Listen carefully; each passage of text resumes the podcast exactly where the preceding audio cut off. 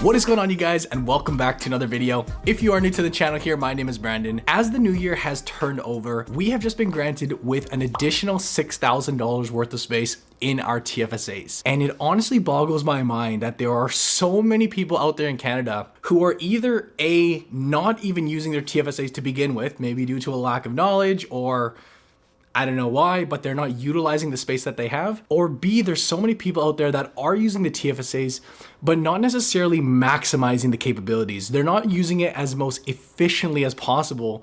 And in today's video, I want to give you guys a few options how you can improve the use of your TFSA going into the year 2022. The TFSA, of course, for those not familiar, is an account that was brought to us here in Canada back in 2009. And it's an account that we can open up either with, let's say, our bank. You can open up with a brokerage account like a Wealthsimple or a Questrade. And within that account, you can pop money in, and any type of growth that you earn in that account, whether it's dividends, whether it's interest, whether it's capital gains, just the growth of your stocks, everything that goes on within that account is tax-free. One thing, of course, to be aware about with the TFSA is that there are limits, and that's kind of why we're talking about this video, because we just got $6,000 more worth of space. But if I pop up on the screen, basically an up-to-date table as of 2022, we can look back and see year after year what the limit was or what the additional room that they added to. We see that back in 2009, it started at $5,000 per year. We've seen that gradually tick up to where we sit today. We're sitting at an additional $6,000 worth of space. Now, on the right side of this chart, for those not familiar with the TFSA, if you have never ever opened one before, so if you've just been not doing it for whatever reason, like, hey, that's okay. But maybe this is the year that you do. If you're old enough, you will actually have been acquiring space year after year after year without you even knowing it. It can be a little bit tricky to do the math, but there are all sorts of websites and calculators that you can use. In fact, I'll actually link this one down below where you can basically punch in the year that you turned 18, and you can go select whatever year you want, and it will actually populate up for you and do the math, how much contribution space you have. Another way that you can find your space, just FYI, is going to the CRA website, and they should populate it up for you. I will just say, as a warning, sometimes it can be wrong and it doesn't necessarily track how much you've already put in. So don't just believe whatever you see on there, because they won't care if you overcontribute, which is something that you can do. Nevertheless, if you guys have space in your TFSA, you should be aiming to maximize that right away. And before we talk about the different options in terms of how I would go about doing this in 2022, I want to start this video off with actually a couple of pro tips. Okay, I'm going to call these the pro tips for the video. Number one is that, did you know you can actually gift your spouse money to put into their TFSAs? And let's assume you're the type of person that has already maxed out your TFSA. Maybe you didn't max it out, but it's very likely in some relationships where one person is the higher income earner, maybe the wife or the husband stays at home, they're not really making much money. Well, they're acquiring space year after year after year. You can just gift them some money and you can pop it into that account. And basically, from a household level, when you look at it from the top down, you're just acquiring, or you're just utilizing more of that sheltered space that you have. So if you haven't already done that, that is my pro tip number one. Now, number two, if you have not done this already, take the time to set your spouse as what is called a successor for your TFSA. And it's very important to differentiate the terms successor from beneficiary. Very, very similar. And we all probably know what a beneficiary is. If we die, when that time comes, we basically declare and say, hey, who are these assets going to? Where's my money? Where's my account going to go to? Is it going to go to this person, this person, this person? Well, with the TFSA, we can actually set up our spouse, technically our common law partners as well, as a successor.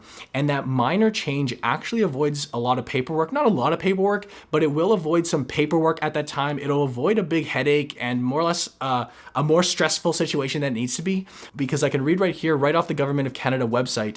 If named a successor holder, the survivor will become the new holder of the TFSA immediately upon the death of the original holder. So that account would essentially go straight over to your spouse or common law partner. Actually, this is here from CIBC.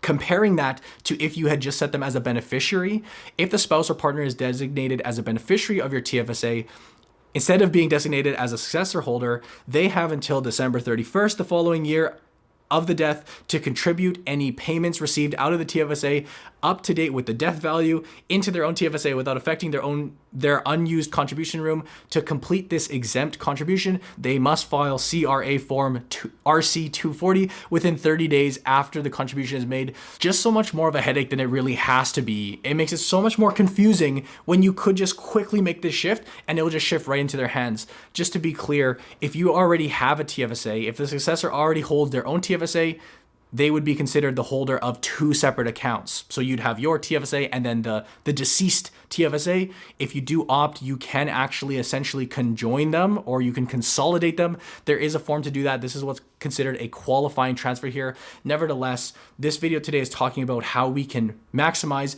and in this case, optimize our TFSAs. And that's just something that if you haven't already done, it takes probably a few seconds to go find the form or submit it with your broker, or just call up the bank or whatever it is and just say, hey, I'd like to make this minor shift within my account. Now that we've got that out of the way, let's talk about some of the ways that we can actually use the money within our TFSA once, of course, we've kind of transferred it in. I have four options that I want to talk about today, starting with option number one being the boring one of the bunch, but that is using your TFSA as your emergency fund. Now, the experts will often recommend that no matter who you are out there, you take the time to build up a little pool of money, typically ranging between 3 to 6 months worth of living expenses. This would basically be including things like, you know, your mortgage payment, your rent payment, car payments, grocery bills. Basically just look at what you spend on a monthly basis and multiply that by 3 to 6 and just have that money set aside in case of an emergency. Now, I'm kind of mixed on an emergency fund, to be honest. I think it's actually not the best advice to say that everybody out there needs an emergency fund. I think it's important to really do a self-assessment and take a look at your lifestyle, take a look at your, you know, requirements as a person in terms of, do you have family? Are you living at home? All of these things factor into whether you need an emergency fund or how big that emergency fund could be. The reality is that stuff does come up all the time. For those that are following me on Instagram, you guys know my pipes just froze over. It's been freezing here for us in Vancouver, but yeah, my pipes just froze over and I had to call a plumber and get that done. And it's just these unforeseen things that do happen. And to have a pool of $1,000, $5,000, $10,000, again, it's obviously going to be all relative, but the TFSA can be an amazing place for that. You can take the time and decide whether you need an emergency fund. If you're the type that's just living at home and you're, you know, making a bunch of money through work, but you still live with family, probably is not much of a need for an emergency fund. That said, if you're somebody that has a family relying on you, you're the only person, you know, making money in the family, well, then you absolutely should build this up. And I think the TFSA is a very suitable option for that. I actually prefer to use my TFSA for investment purposes and actually growing my wealth.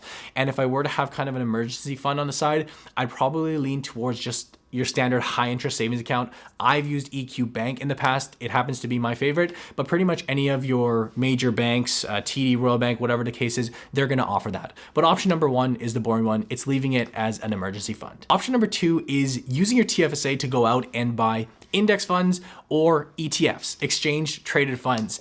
And if you're a new investor here in 2022 and you're just like getting your feet wet in the market, this is probably the route that might make the most sense. Going out and essentially buying a basket of assets or a basket of stocks.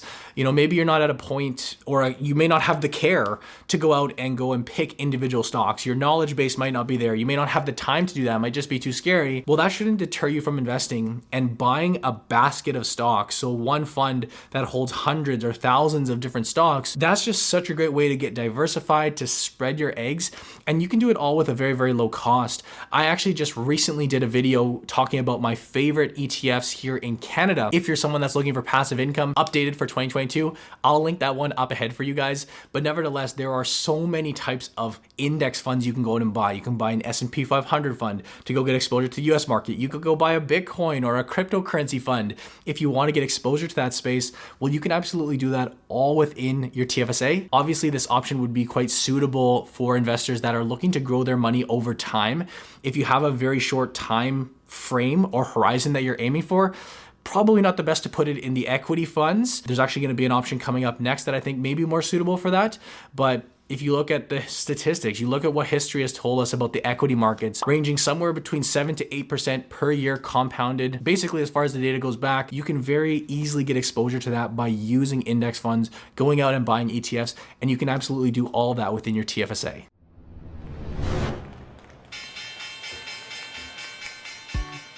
Hey everybody, it's Brandon here. I'd like to interrupt today's episode very briefly to remind you that if you're looking for more training in the Canadian stock market, don't hesitate to check out our Investing Academy. You can join our private membership group and get access to our top stock picks, trade calls, portfolio insights, and a variety of tools that are helping our members all across the country better their own investing journeys. All it takes is one great stock idea or tip, and that alone can cover years and years of your subscription to our membership group.